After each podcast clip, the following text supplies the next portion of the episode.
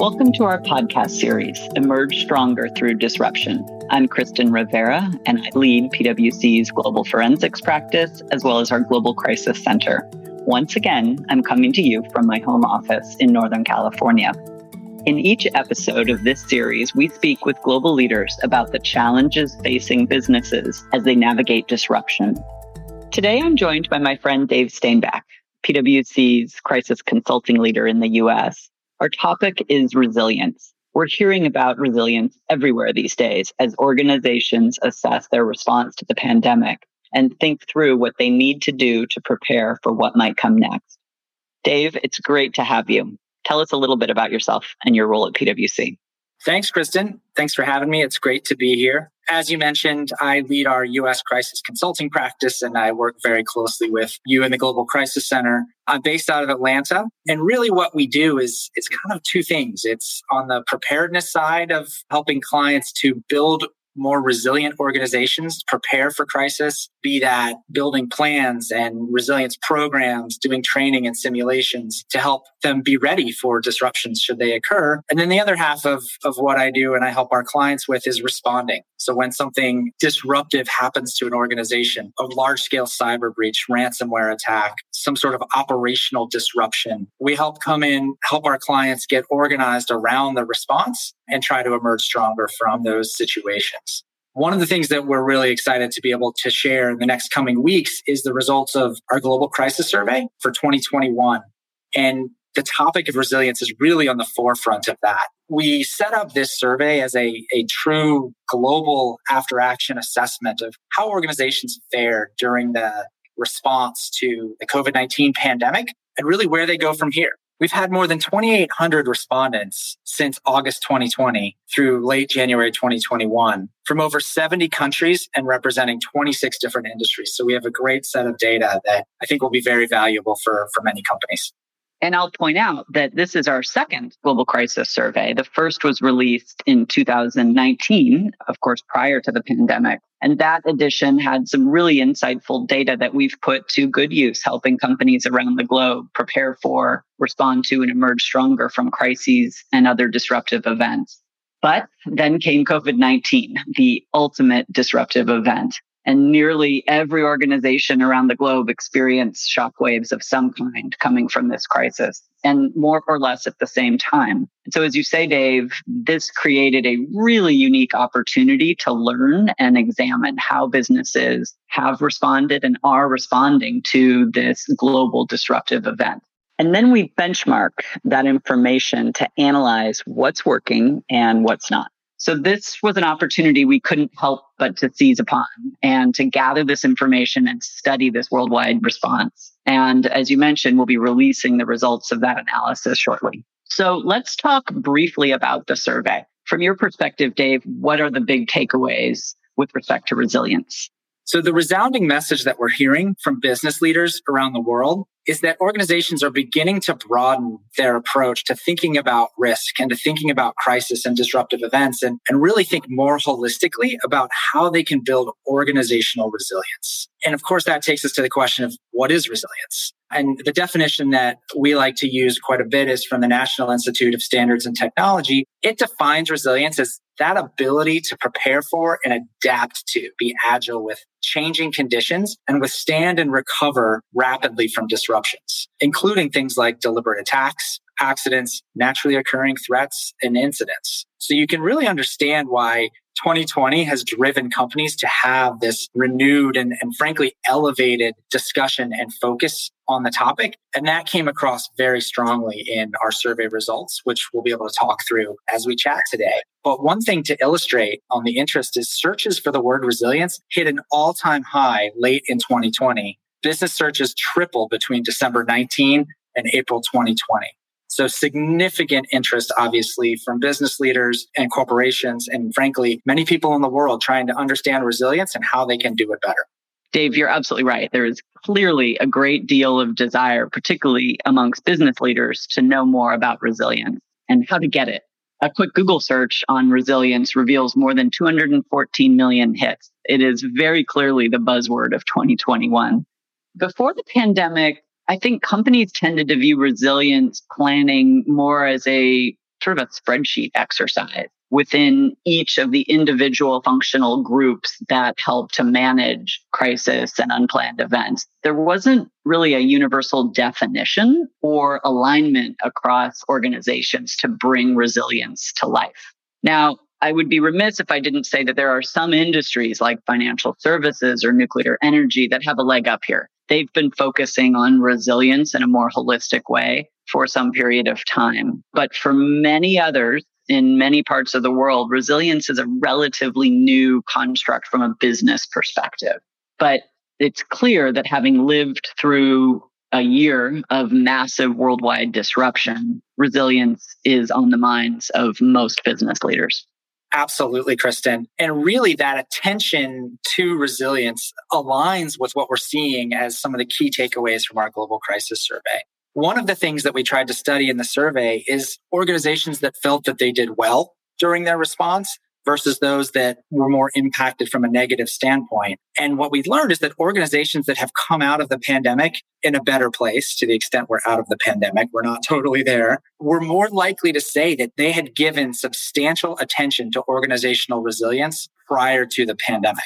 On the other side of that, only 26% of organizations that have told us that they were heavily negatively affected had addressed that topic significantly prior to the pandemic. So you can see that dichotomy. And the other thing that we're seeing now, to your point, is that nine out of 10 companies are planning to increase their investment in resilience going forward in 2021. So we're already seeing business leaders shift and elevate the importance of resilience on their roadmap. That is both fascinating and also reinforces, I think, what I'm seeing in the market. So I guess the question is, what does it mean to build resilience from a corporate standpoint? Yes. So I think the biggest trends that we're seeing, both in practice, working with different companies as, as they're trying to build resilience coming out of the year 2020, as well as what we've seen from our survey, it's starting to signal how companies are really attacking this, this challenge of building resilience today. And the first thing is we have to figure out how is it built up to this point?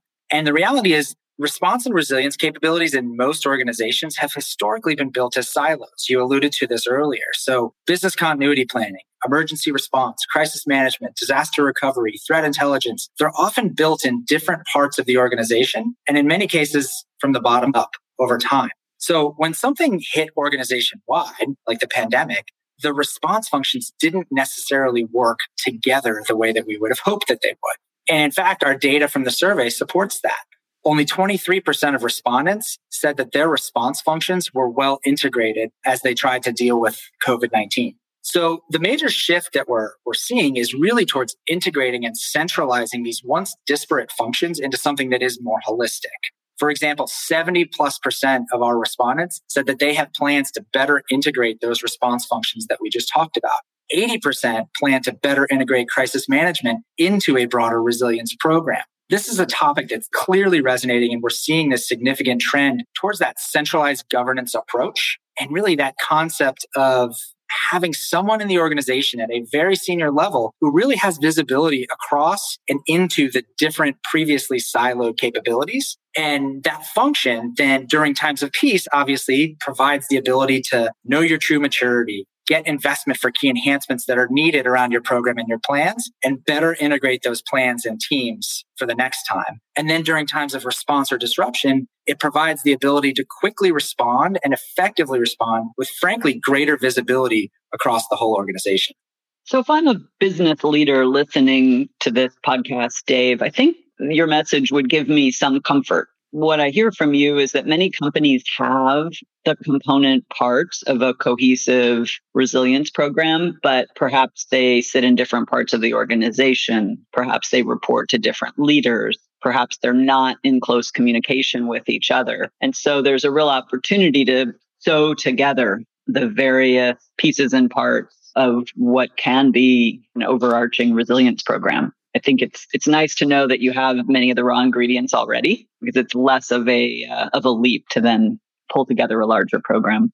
Yeah, I think that's exactly right, Kristen. Those building blocks are there in a lot of cases. Most companies have recovery plans, business continuity plans, etc. But in some cases, Some of those are stronger than others in companies. But it's a matter of really looking across and figuring out where do we have all of the right plans and how good are those plans? Which ones are better than others? Which ones need to be brought up to speed? Which ones do we need to connect? Obviously, the barriers here to getting that done, right? If, as you said, if I'm a business leader, it's great that I have that, but that sometimes becomes an incentive to say, okay, well, I've got a lot of good. Do I really need to make a change? And I think it's that age old problem of how do you get leaders to invest in something that it's viewed almost as an insurance policy, right? Something that's set aside for a rainy day and frankly, if 2020 and the pandemic and all of the disruptive events that took place during this year don't make the case for that in a company, I'm not sure what will. And so we're seeing that, right? They're elevating those that are in charge of resilience in their organizations. They're getting more direct access to C-suite, more investment, et cetera. Now is the time to act while this is fresh in our heads and we've seen the impacts. Frankly, the longer a company waits, the easier it is to get back to business as usual and not take the time to really try to emerge from this stronger. Yep. As Ben Franklin said, an ounce of prevention is worth a pound of cure. One respondent to our global crisis survey this year, an energy company, told us that as long as you have a well structured crisis team that works through issues regularly, you can apply that crisis response methodology to really any crisis. Doesn't matter what type of crisis you use to practice. It's the exercise of strengthening those muscles that pays dividends down the road. That definitely reinforces some of your comments, Dave. And I'm curious, though, how a crisis response program specifically fits into an overall resilience program. If an organization has a strong crisis program and a good crisis response team ready to handle whatever may come down the road, is that sufficient? That's a great question. And it's one that we get all the time, Kristen. The, the reality is having a threat agnostic crisis management plan and program and team is something that every organization should have. They should be able to respond to any type of an event and understand who comes together, how they come together, and how they're going to respond and divide and conquer without having to know exactly what issue they're facing. But that said, that's just a piece of it right? There are other pieces of a broader resilience strategy that have to work together and in concert with that crisis management plan and that crisis management team. The reality is, in most cases, the crisis management plan is executed the 3% of the time. 97% of the time is when you're executing on other resilience plans through different levels of incidents and disruptions, only escalating that crisis plan as a last resort. So the things that you need to do is you need to be able to know what your risks are.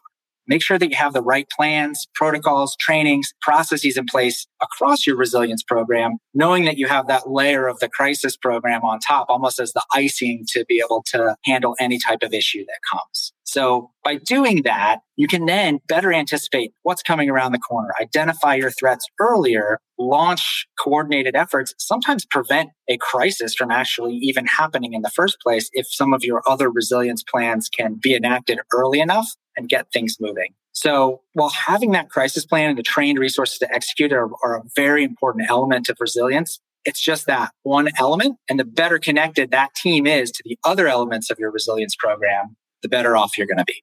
Dave, thank you so much for joining today. It was a great conversation. In our next discussion, we'll get tactical. We'll talk about what organizations should do to create resilience, how they can build it into the DNA of their organization as well. I look forward to that conversation. Remember to subscribe to our podcast series, Emerge Stronger Through Disruption, wherever you get your podcasts. And don't forget to connect with Dave and me on LinkedIn. Until next time, thanks for listening. Copyright 2021 PwC.